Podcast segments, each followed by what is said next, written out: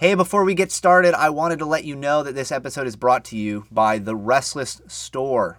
If you haven't already, you can go to therestlesspodcast.com and click on the store tab to find all of the Restless swag you have wanted, with more being added all the time. You've heard us mention shirt ideas on the show, and now you can own them. Restless logo shirt, Women Need Pastors too, Ecclesiology Matters, and now available for the very first time, the Nuance shirt.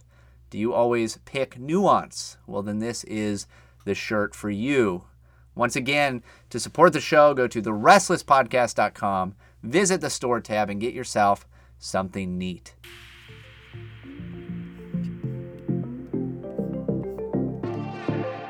This is Restless.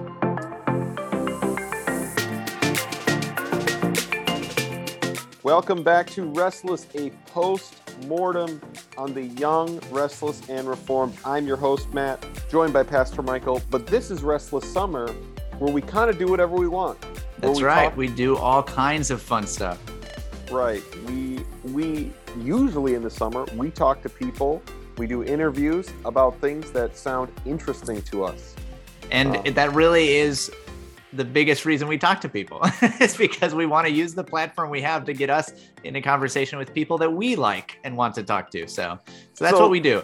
So thank you, listener, for making that possible, for giving yes. us an excuse to talk to interesting people. And so today is no exception as we are we have Matthew Hoskin from the Davenant Institute joining us. And I'm hoping I got that last name right. Matt, welcome to Restless. Great. Yes. Thanks very much, Matt. And yes, my last name is Hoskin. Great. Well, we're excited to talk about your the upcoming course you're teaching at the Davenant Institute, which, if I'm correct, our listeners could enroll in or audit um, uh, from a distance uh, if they want. Is that right? That's right. I actually have students as far afield as Australia. Wow. Um, yeah. So hey, we've got like, Australian listeners, so Shout out to you guys. You That's right. Well, Matt, tell us a little bit about yourself, and then we'll talk more about uh, the class, and we'll we'll we'll get into the topic of today's interview. All right. Well, um, professionally speaking, I have a PhD from the University of Edinburgh um, in church history and classics. So the stuff I sort of am trained in is looking at the church fathers, looking at ancient Christian texts, but sort of initially, sort of from the perspective of classical history, um, ancient history, the Roman Empire, and also philology, um, the study of the Latin language, and all of those sorts of things. So, and I recently had a big book, like a 500 page book published. So, sort of like my big exciting news um, about Pope Leo the Great who was Bishop of Rome from 440 to 461, and the transmission of his letters throughout the Middle Ages. So that's sort of my that's like my PhD background, but I've yeah. also always had since I was an undergrad. That's not always, I suppose. Since I was 20, that's not my whole life. That's just half of it. A love of monks and monkish things mm. and the Desert Fathers. But I chose to go a different route for research. But now that I'm teaching at Davenant Hall, I have the opportunity to teach about the Desert Fathers, um, who I've spent lots of time with over the years. So I'm excited to be uh, teaching that. Um, my own church background is Anglican. My dad's an Anglican minister. My brother is an Anglican minister. My uncle's a retired bishop. My granddad was an Anglican minister. My great granddad was an Anglican minister. My great great granddad was an archbishop. Wow. So, um, yeah, so that's my own. That's a, it's a bit intense. Yeah, it is. awesome. That is awesome, and and a lot of Anglicanism. But to our truly Reformed Calvinist listeners, don't worry, we will be forcing Matt into our Calvinist mold today, because he is going to tell us, like we always do with our uh, many of our guests who are going to come and tell us, talk to us about a topic like this. Today it will be monkish, but we are going to learn about the five points, the five things you need to know about the Desert Fathers, because upcoming, that is the class you're going to be teaching for Davenant Hall. When does that class start?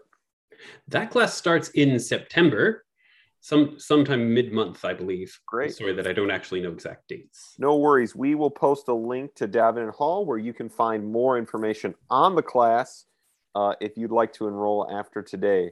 Um, I think this is a topic that I actually uh, I'm really interested. Um, I don't know a lot about it, so I had a friend um, who he was uh, he's now I think he's well he's just graduated seminary and he was reading and he was taking an interest in um, monks and he kind of lives a bit of a monk monkish lifestyle. I'll say he's a single guy that way, um, and he started reading the Desert Fathers to see to read their writings, and he said, "Matt, you know what I learned after reading a collected volume of of their writings?" I said, "What?" He said, "I think they were kind of whack." That was his uh, one word summary of of the Desert Fathers, and so um, I, it's interesting uh, that that was his uh, um, uh, his experience reading it. But Michael, what do you uh, what do you do? You have any do you have any baggage or interest in in this coming in? What do you what do you think when you hear the Desert Fathers? You know, I really I'm this is an area that I feel like I I don't know um, that much about. I don't know. You know, my seminary training was it it was well known that uh, at Trinity when I was there that there was just nobody really teaching on the fathers at all. Um, and I've always been interested in you know the first uh, couple of centuries of the church and have spent uh, you know a fair amount of time reading uh, some of the early fathers but i have not spent a lot of time with the desert fathers so I'm, i feel like i'm coming in here pretty fresh um, you know the interaction i feel like i've had with the desert fathers is through just the writing of some others and their interactions and so mm. i hmm. don't you know it's it's very uh, secondhand well you know as the church began so long ago with billy graham you know it's hard to remember things that happened uh, in the before. But no, I think this. Who could even remember anything before Rick Warren? I think this is, but so I think this is a really no. I think it is a great subject, um, and I do think this is the kind of course um, that I think I know. This is one of the things, Michael. You have what you love about Davenant is the recovery of all of these kinds of classical sources, these historic sources from across the Christian tradition, and I know that's one of the one of the reasons we we got connected with Colin, and now we're here with Matt. So, um, Matt, I guess without further ado, we will let you uh, correct my misconception that the Desert Fathers are a little whack, and uh, tell us five things uh, we should uh, we should know about them. All right. Well, as an added bonus, there was once a Desert Father who crossed the Nile on a crocodile. So, I mean, we'll that as our sixth thing you need to know about the Desert oh, Father. Oh, that, that was for whack. free. Number five yeah, with a bullet. for free. Yeah. So uh, I sort of thought that perhaps the most important thing, because they're not so well known, although I think they should be better known um, amongst the reformed world, uh, is who on earth these guys are. Sort mm. of, uh, my notes have the word TARDIS written down: time and relative dimension in space. So, um, so the Desert Fathers that I'm going to be teaching about are a bunch of people who decided to go move into the wilderness around the Nile River, um, situated in a few different places, as well as um, what we would call the Judean countryside, um, and then also various parts of Syria. Um, but Syria, in ancient terms, is like an enormous thing that stretches into Iraq. So, yeah. various parts of Syria. Um, you tend you tend to actually divide. You have like sort of the Egyptian, Judean group, and then the Syrian guys because well, there are ling- linguistic difficulties, and then terrain is different, and the history is somewhat different as well. So, and they'd sort of start moving around in this a special new way, we'll say, around the same time that Constantine is converted. So that's sort of who and where they are, um, but they're living a monkish life. They're often thought of as the first monks. And uh, to get into more about that, we'll start covering my other four points, I guess. Um, the only other thing about who and when and where they are is um, you sort of learn about them through things called the sayings of the desert fathers right. um, or sets these saints lives about them some of which are written by like people who knew them some of which are written way later and they the greater the distance between the desert father and the guy writing his life the more whack it gets sure. weird that. yeah weird um, these guys but some of these guys were even their own lifetimes they were doing weird stuff yeah um as well as letters that they wrote. And and then we have a few sermons from this one famous abbot named Shenouda, who's like Shenouda the Great, as well as a few monastic. Killer name, absolutely killer name. Killer name, right? I mean, these the guys with the like the authentic Egyptian uh, names, you're like, yeah, you just really, you really feel it there. Yeah. So So probably the most famous desert father is Saint Anthony, correct? Is and is he part of this group that you're talking about, or is is he not a participant in it? he is sort of the progenitor Okay. of this group. Um, so, in fact, in my class, we'll be reading the life of Saint Anthony, as written by Saint Athanasius. Great. Um, I squeeze that into everywhere. I'm teaching teaching Athanasius at the time, right now, Mhm. and I've I've slipped that in there. Then I'm gonna do it again in the fall. I'll just you know, there are some texts that I'm like, if I can slip this into a syllabus, I want my students to read it. Right. Yeah. So yeah, well, starting starting with Antony because he is the what we think he's like the reputed or purported Mhm. first monk. Um, there there are ways where you can parse down what is a monk, what is a monastery, and how are people using these words before him in sort of Hmm. anti ante pre Nicene Christianity. Hmm. Um, and actually, Greg Peters, who teaches at Biola, has a great book called The Monkhood of All Believers that gets into that question. And he asks, well, what is a monk? Hmm. Or could we, are, are perhaps, perhaps we could all be monks in Hmm. the sense of being monomaniacs for God? And how were people before Antony using the word? So, Interesting. Um, I don't want to jump if if this is one of the things we should know about them, uh, but um, do you want to tell our listeners a little bit about maybe the and tell me if this is one about the phenomenon that was going around on around the time of Constantine's conversion that kind of caused the growth of, of monasticism and the the desert fathers to go into the the wild the Egyptian and Judean wilderness, or is that a is that one of the things? no, we, we can get into that. Yeah. Because I only Okay, have yeah, five things tell- I could talk about. Yeah, I know. Well, I'm, Yeah, just, I'm gonna. I'm gonna keep asking questions, but yeah, we'll I wanna, cheat a little bit. yeah, So just well- tell me a little bit about um yeah, just tell us a little about like this what you know what is going on that causes you know a group of of Christians right of Christians um and to kind of retreat into the wilderness at this time. So, yeah. So, one of the things that we sort of, when we look back and say, why now? Mhm. um, is actually the conversion of Constantine. Um, if you think about Christianity before Constantine, um, our faith was a very tightly controlled movement. Hmm. You uh, you couldn't just come to church. There were no seeker-friendly services. In fact, Yeah. some churches had deacons who were basically bouncers, and they Hmm. wouldn't let anyone who anyone they didn't recognize through the doors on Sunday morning. Wow. Um, and you had to, before you could enroll as a catechumen, you had to like prove yourself to them at a certain level. And then once you're catechumen, that's a person who's converted but not yet baptized. You go through like a year or two of special instruction and improve im- improvement in life and morals. Hmm. And during that time, you're not allowed to witness an entire church service. You get kicked out. And in fact, to this day, if you go to Eastern Orthodox Church, to the Divine Liturgy of St. John Chrysostom, the deacon will yell, The doors, the doors, because that's the point in the liturgy when any catechumens or hearers or anyone else would be ushered out and the doors would be shut. Hmm. So they don't do that. I've sat through an entire Orthodox liturgy before. They've never, they've, the deacons have yet to manhandle me but sort of that's a, it's this like liturgical relic from the age before Constantine when you were a we were like 10% yeah. of the Roman Empire. After Constantine, um, you start getting converts. Um, and more and more people sort of surrendering themselves to the church and the discipline of the church, but in sort of how should we put it, quick, quick succession, quick numbers. Yeah. Um, there are actually articles tracing, you can, can't really trace the lower class because they leave behind no textual record, but the upper classes are like, they just ski jump um, throughout the fourth century. So that by 400, there are almost no professing pagans left. Wow. So, I mean, there are still some people like Symmachus anyway. That's a different story. But like, they're just quickly, because you gain everyone, if you're a Roman aristocrat, you want to be cozy with the emperor. If the emperor takes on a new religion, so do you, right? Mm. So that's part of what's going on. That's like a super simple thing.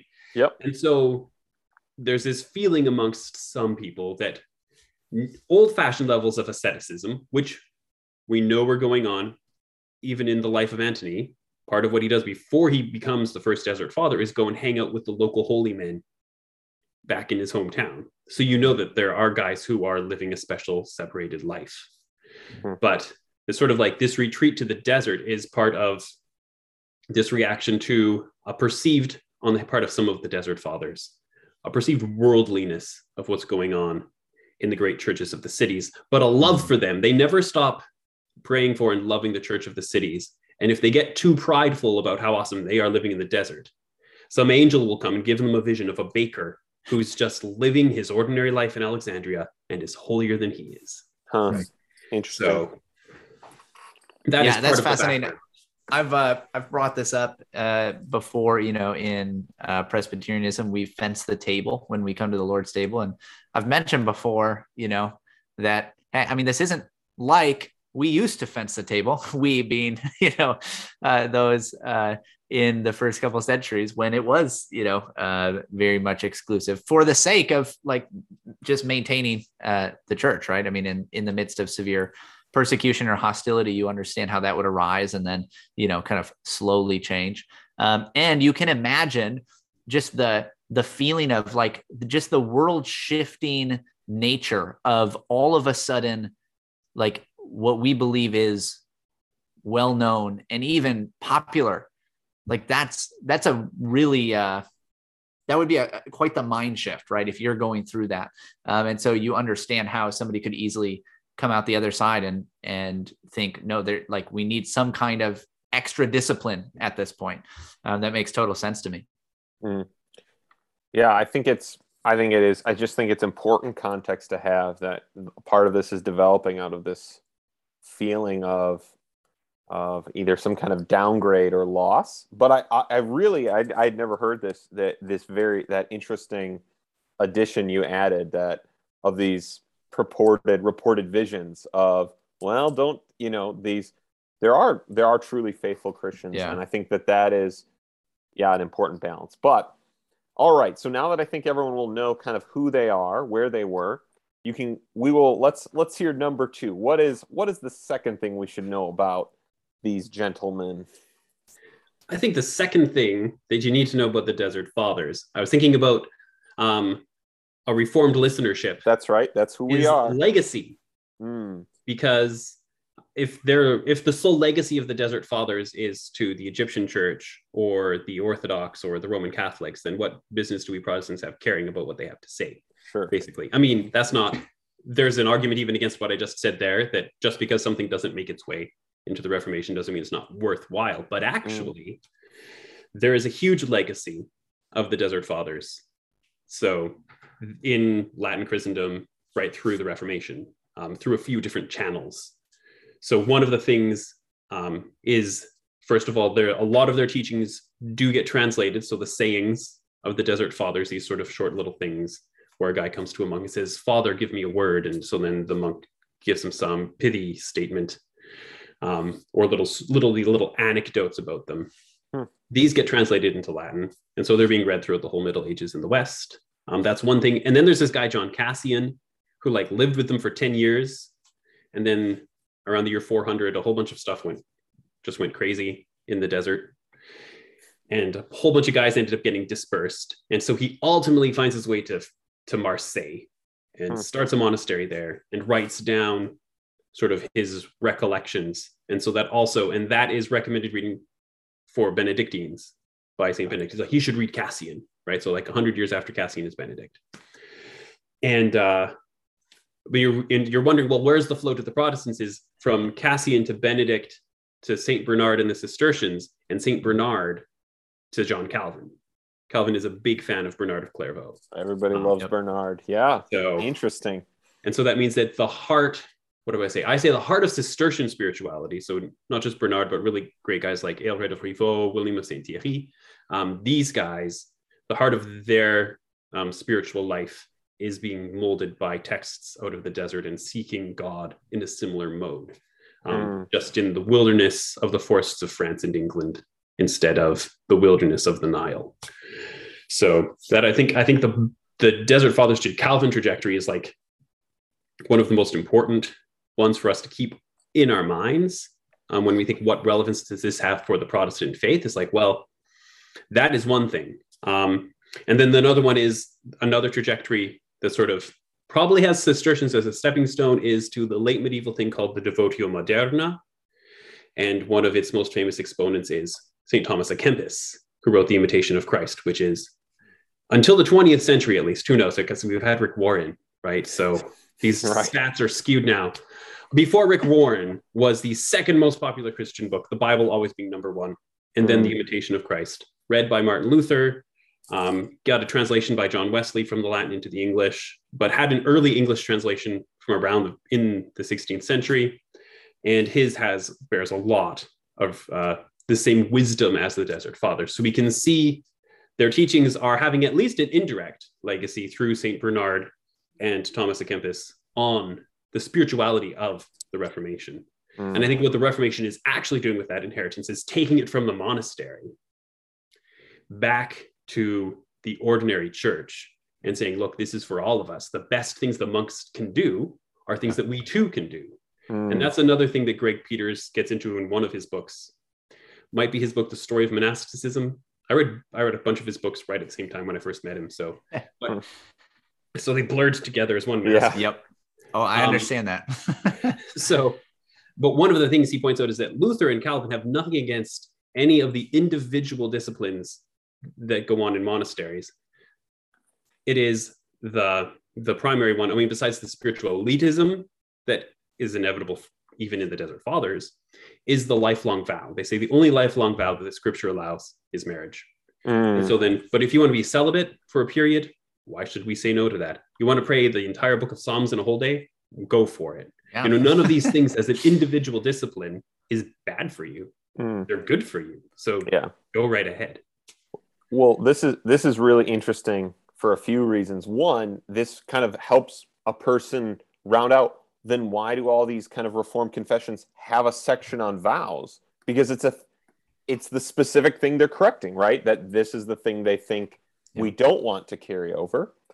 Two, the connection to Thomas à Kempis is very interesting. RTS, where I am uh, have been a student, still teaches the imitation of Christ as a text today uh, in their classics of personal devotion.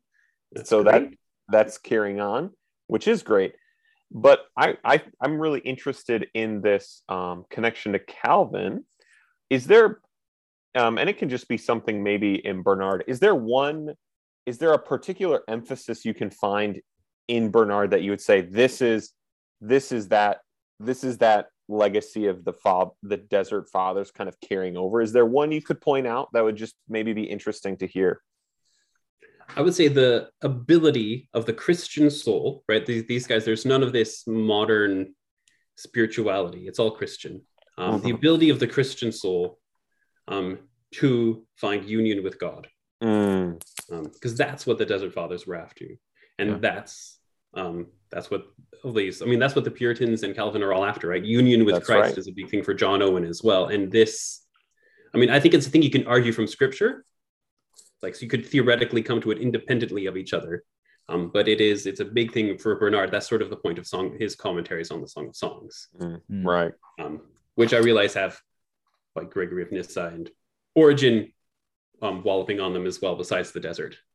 Yeah, but Oh, that's great. All right. Yeah, fascinating. Let's do number three. I'm I'm ready. Number three. Number three is orthodoxy. Um, this is a this for me is one of the a big deal um, because you know I, like everyone I probably spend too much time on the internet, and there are people out there on the internet from certain fringe elements within the Christian faith, and and therefore as well as some core people who don't know the history as well as I do, who want to claim that the Desert Fathers are like out there, they're doing their own wild, crazy thing, and they feel like the church back in the city is too doctrinaire and that mm-hmm. the bishops shouldn't have this sole ability to determine dogma, that it should just mm. be like a, a free for all, man. Right. And, um, you know, maybe who knows? Because there aren't actually there are very few doctrinal statements on the hot issues of the day coming from the Desert Fathers. So there could be some Desert Father out there um, who's completely uh, like bonkers. And I mean, there are a few, there are some theological skirmishes that go on around the year 400 with this these earliest generations. But most of the time, when the Desert Fathers have something to say on, say, the doctrine of the Trinity, which is like the hot topic of the fourth century, they're Trinitarian. They're Hmm. anti-Arian. Um, we have letters Saint Anthony wrote in Coptic, um, Wow. and he's and he's he's pro-Athanasian. He's anti-Arian. He's like, yep, like he's in alliance with the Bishop of Alexandria. There is this one guy, Evagrius, who like is a bit more cloudy and murky as to how orthodox he is or how unorthodox he is. But even his letter on the faith, in terms of Trinitarian orthodoxy, he's within the bounds of the historic Christian faith. It's some of his other teachings that are a bit whack. Um, but even then, he does he wouldn't be even his other teachings that are whack. He wouldn't be thinking like the bishop shouldn't be allowed to tell me what to believe. Who does he think he is? Right? That's Mm. not the way. That's not the way a fourth century uh, monk would be thinking. Um, when they do tend to run into collisions with bishops, it's often power and bishops using trying to use monks for their own worldly ends. Um, so Theophilus of Alexandria famously destroyed a temple called the Serapeum. Uh, and the Serapeum was the last remnant of the Museon, which had been where the library was housed. Wow. This is not the same thing as burning the library, which happened in the 300 with which happened in the third century under the Emperor Aurelian during a riot, which I think is this is one of the few public times anyone has clarified that issue. Um, Wow. so not the same event. The library was already burnt down by accident, but it's not sexy to say that it was Aurelian accidentally burning it down. It's sexier to say it was Theophilus. So people do. Um, and the monks didn't like it. He, he, like got them to come and destroy as to be part of his um, d- demolition crew, and they Hmm. didn't like it. And so they talk about with regret about that time the bishop called us to Alexandria and we Hmm. tore down Wow. this temple, but not like because they were getting their hands dirty because they were doing this thing because Theophilus w- was using them to do acts of violence, basically. Huh. So that's their sort of thing. They, they have a few clashes with Theophilus anyway, because he also creates a he makes a statement that that causes is actually like the instigator of all sorts of the crazy stuff that happens between 390 and the death of John Chrysostom in 407. Um, that he also succeeds in getting Chrysostom exiled and killed.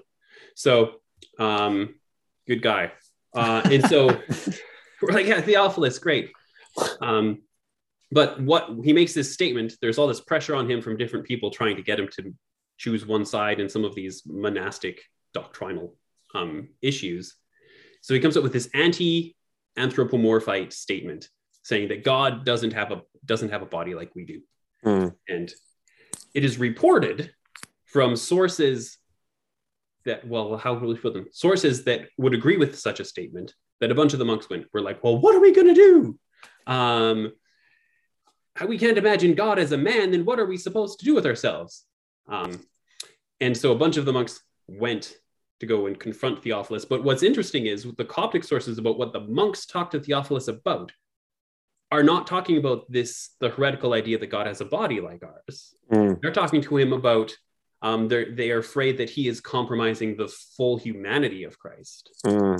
And so then that's all of a sudden you realize that they're whatever he's arguing isn't what they're concerned about. Their concern is Jesus needs to have a body like ours. Otherwise, what is how are we saved? And they thought he was transgressing that. But all the Greek sources that are vaguely pro Theophilus at that moment are telling us a different story from what the Copts, who are the target, are telling us. Not that there's, it's not like it's a, it's a very permeate, um, permeable thing between Copt and Greek, but that's sort of part of what's going on. So if you want to talk about their potential unorthodoxy, that's like the one main thing. And it turns out that maybe it's not what the sources are telling us anyway. Wow. Interesting. So, what I love about what I love about doing the church history on this level is how textured and interesting, right? You know, Yep. like that there that there's a lot more than like here are their sayings and that's kind of what you know what I I just I appreciate that about you know any figure or, or time in church history this this very textured and you know obviously uh, complex uh, thing. And obviously because it's so dip, di- distant it can feel foreign. But i think that Hmm. even these questions of orthodoxy how do we define them? Who says and what are the motivations going on? It, you know is is interesting and relevant. Yeah, I was gonna say I love just what a mess it is. you know, it's kind of encouraging, isn't it? Like, oh yeah, like okay, we've been here before when things just like everybody's talking past each other. Some people are heretics, some people are called heretics, some people you just don't know. Like, and it's just this like mess when you're getting into the details. Then you zoom back, you see you know how it uh, progresses and how God still builds His kingdom in the midst of it. And so I just I find it uh, overall encouraging when we look into these things. Yeah, I mean, I, I feel the same way. I also do like church councils. You want to talk about things that are a mess. Mm. yeah, and but the the the providence of God guiding His church to articulate these important doctrines, even if the guys who were doing it were sometimes sneaky. Um, yep. They were real people, right? Like they were real yeah. people they weren't like it's not like this pristine like look at church history, this perfect like movement from you know glory to glory, and right. uh, and it is that in a sense, right? Um, the way that God intervenes and and uh, works it that way, but it is still just this. It's just all over the place, and I love it. Yeah, that is great. All right, let's get to what are we on? Are we on number four? Four, perfect. All right, I'm. I can count everybody. this is this is why Calvinists have to limit everything to five. By the That's way, right. we, we start to lose it after that. so, I would say once you sort of know who on earth these guys are, where they are, right? These guys in you know fourth, fifth, sixth century Egypt, Syria, Palestine, and why they're why they're in and that they're influential, perhaps, and why they're influential on our own tradition and that they're not a bunch of heretics, then you can. I feel like that makes you ready and comfortable to pick up one of their books, even though it might be whack by the time you're done it. And then what you need to know is that prayer is their raison d'etre. Prayer mm. is the entire reason they're there. Mm. Um, ultimately, what they are seeking is pure prayer. They want to make their lives a living prayer. They want to. They take seriously Saint Paul um, saying, um, just pray pray without ceasing. They say, all right, we'll pray without ceasing. How do we do that? Mm. And so they every like most of the things that they do are attempts to focus their minds on prayer as much as possible. Uh, but they also realize that still being humans, they do need to do things in order to survive. And so then there's this interesting balance between okay, well, what do you do when you need to eat? How, how, do you, how does that count as prayer? And so they have different solutions to the problem of the fact that you're eating. Um, so when you live in community, one of the things you do is you don't talk. This is carries on to the Benedictines, um, Carthusians, and everyone else. You don't talk while you eat. You have one guy reading. So you listening to what he's reading, he reads the Bible or hmm. some other holy text. That counts as prayer. So you're not eating, you're not having jovial conversation with the other monks. You're busy listening to someone um, edify you, that counts as prayer. Or one monk, you know, a lot of these guys are hermits, so they don't have that option. Um, one of the monks, he says, Well, I always um, leave something for the poor. And I just imagine that their prayers of thankfulness of what I've given to them will count for my prayers when I am sleeping and eating. Right. So, how do you do it? You enlist the prayers of others to cover you when you literally cannot be praying. Mm. So, they're sort of, that is it. And so they have all these um, sayings. Um, one of the famous ones is I can't remember who is it. I think it's Abba John goes to Abba Isaiah and says, um, "Father, I I eat um, once a day. I keep vigils every week, and I pray. Um, I pray the Psalter. Um, what else could I do?" And then Abba Isaiah of Scetis lifted his hands up to the heavens. They became like, and his fingers became like ten candles, and he said, "If you would." you would become all flame, which is evocative. And I honestly don't quite know what it means, but it's one of these things that everyone quotes. um, so I thought I'd bring it to your podcast. It sounds it sounds cool. What, what you know, it does. It sounds very cool. So and, and these were the kinds of things that I'm sure my friend read and went, "What could that mean?" I think uh, so. But I really do think a huge value would be if if there's anything we can learn from them is is thinking through how to pray the psalter right how yeah. do we hmm. you know how can we you know even up that's that i think is there's a lot of questions right this life of prayer should you know should cause us to ask should cause us to wonder about what that would mean for us in our hurried you know uh lives but i think even on a very practical level the the devotion the desert fathers and all the monks had you know to luther as a monk had to the psalter i think is is a is a huge is a huge corrective to our Hmm. hurried hurried day Yeah, even just the discipline, just imagining, you know, the discipline to pray the entire Psalter every day. I just that's hard for me to imagine, right? Like that's uh like that's just uh very uh striking. And I am supposed to be a minister, you know, like I'm a Yeah. am a pastor, and that is hard for me to understand. So that's I mean, that's convicting. Yeah, it is. Um, the idea and doing doing the entire Psalter a day is pretty pretty difficult. It's more common they do twelve psalms a day. Mm. So um, in the there's a text called the Rule of the Angel, which was allegedly given to Pachomius by an angel one day, and uh, so these are the twelve psalms to do in such and such an order.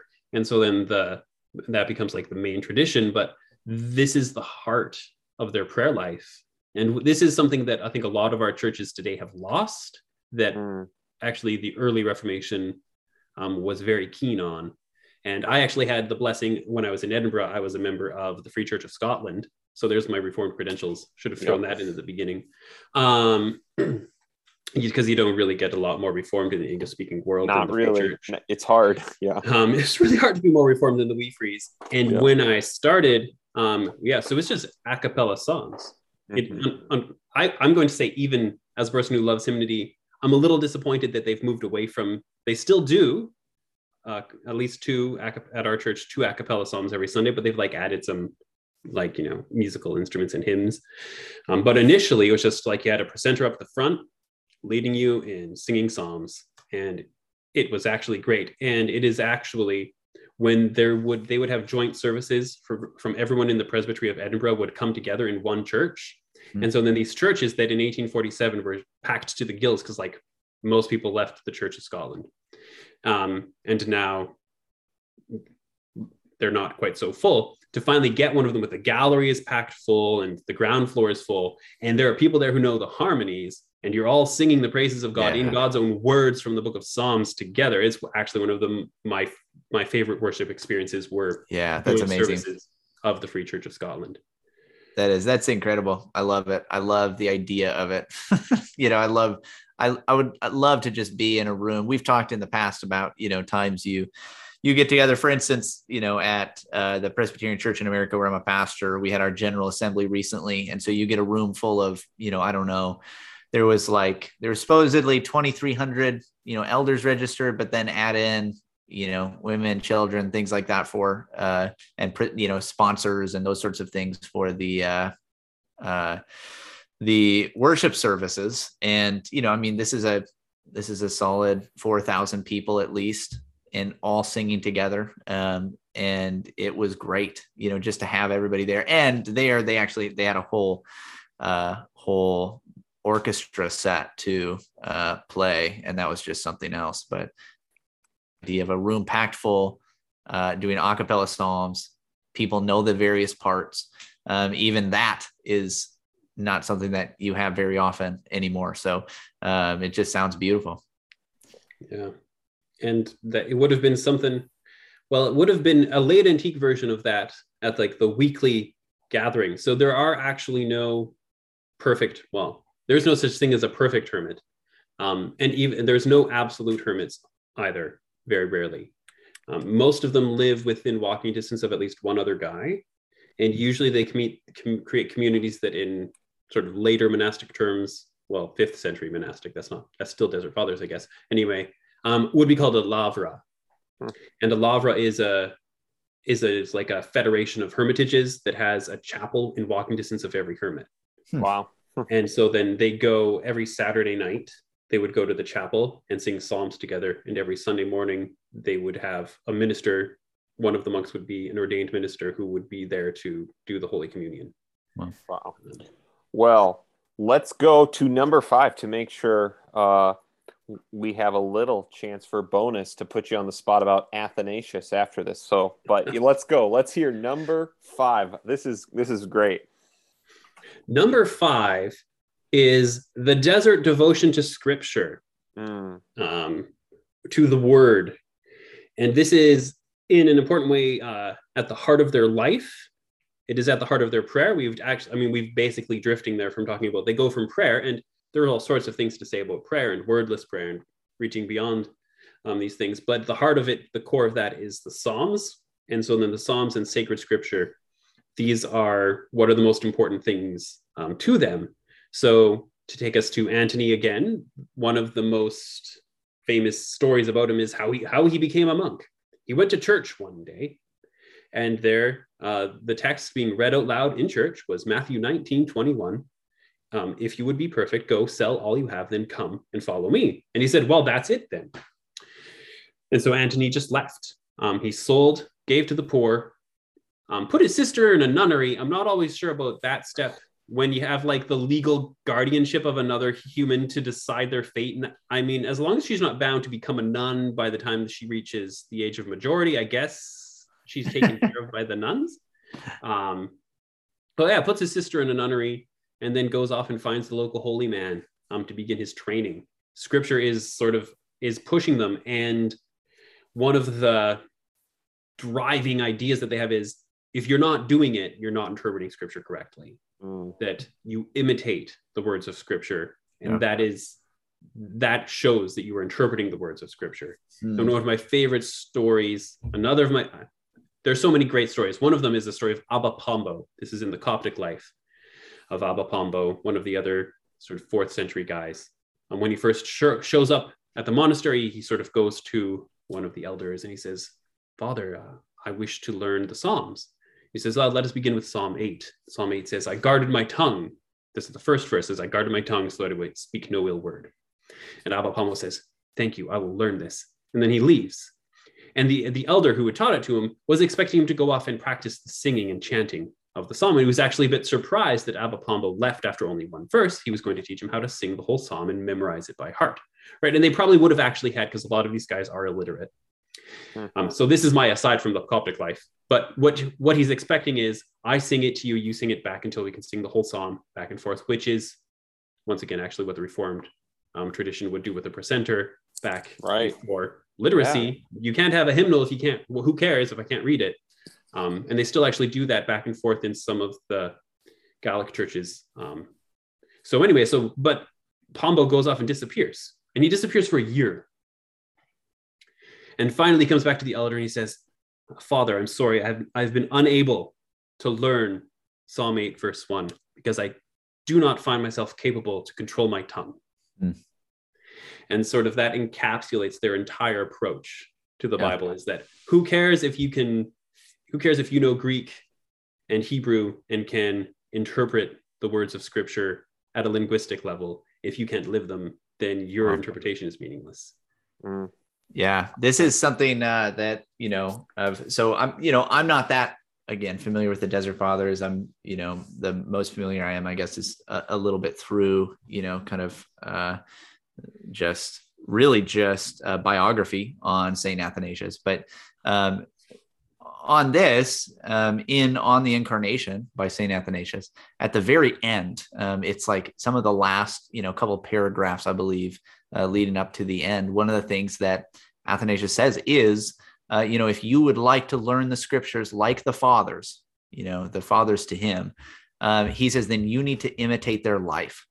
And I've been so struck by that, um, being in the time that we're in, that is so very often rationalistic um, in the way that we approach scripture where we think yes if i just have this you know if i just if i just know exactly you know uh, from a grammatical historical approach what this means um, that's that is interpretation. And that is how i really get to know um, what god is saying in his word. And from this approach you can have an atheist who knows the scriptures um, but th- it's not just that right there, there's an element of that right there are things you can know uh, but this is also uh, a spiritual book, right? Because God Himself is speaking through it by His Spirit, and um, He Himself has inspired these words. And so to hear that um, was very striking to me many years ago when I first read on the Incarnation, and uh, I like I haven't, in a sense, I haven't stopped thinking about it. I mean, it's it's on my mind very regularly. Yeah, that actually that reminds me of when I was uh, I spent a year working for InterVarsity Christian Fellowship, seconded to the International Fellowship of Evangelical Students, and I was on the island of Cyprus.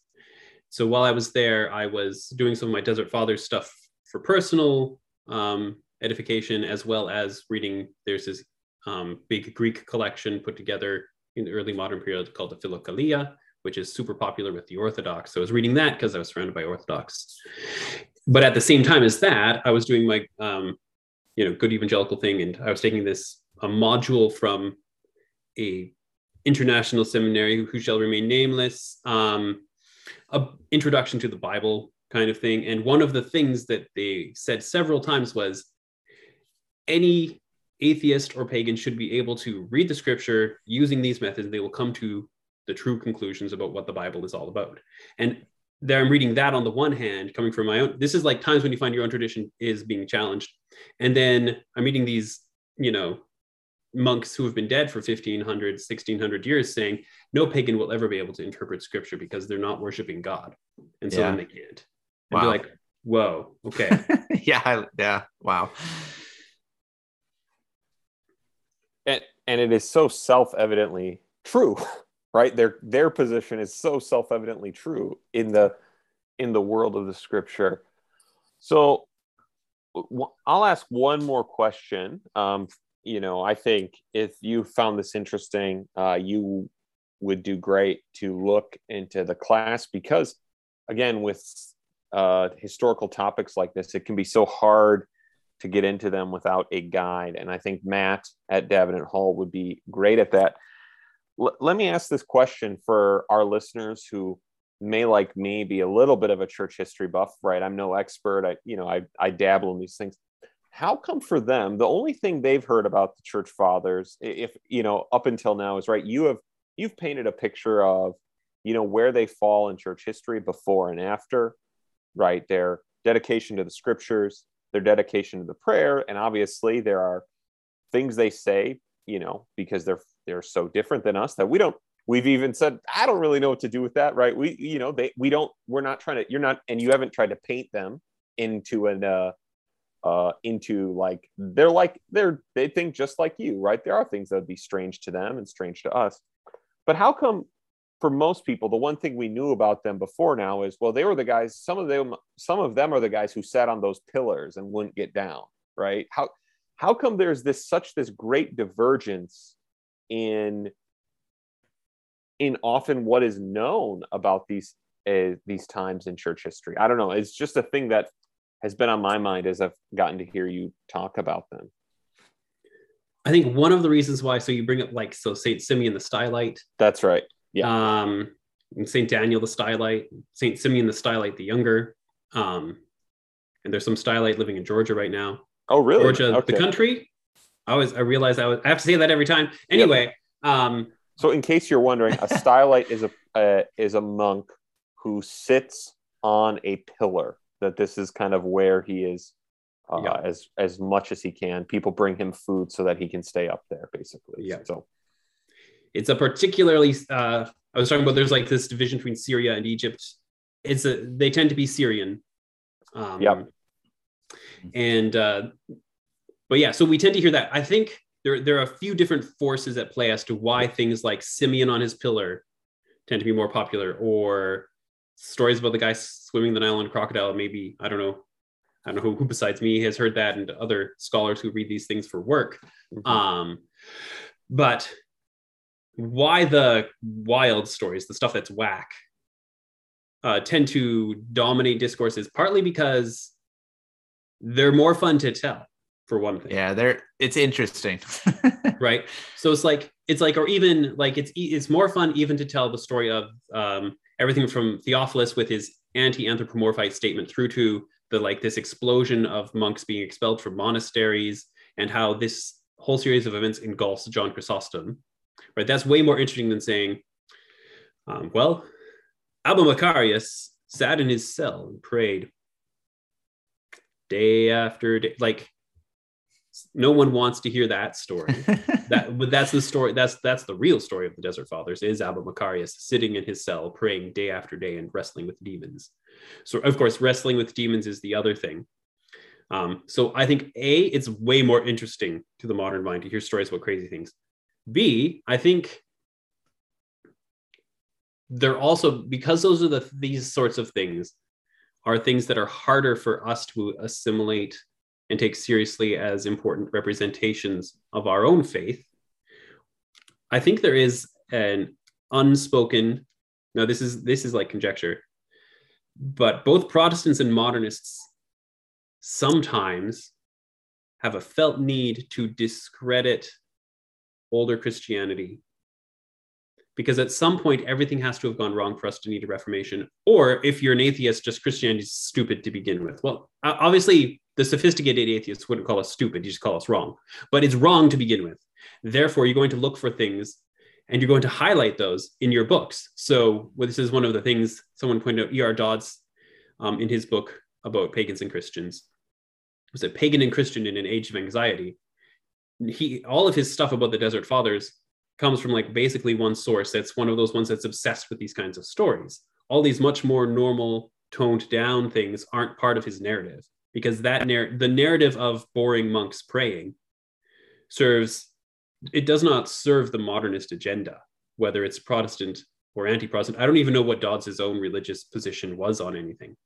Um, so, but it was clear that he was not fond of the Desert Fathers. Um, mm-hmm. And so he says, "Where does all this madness come from?"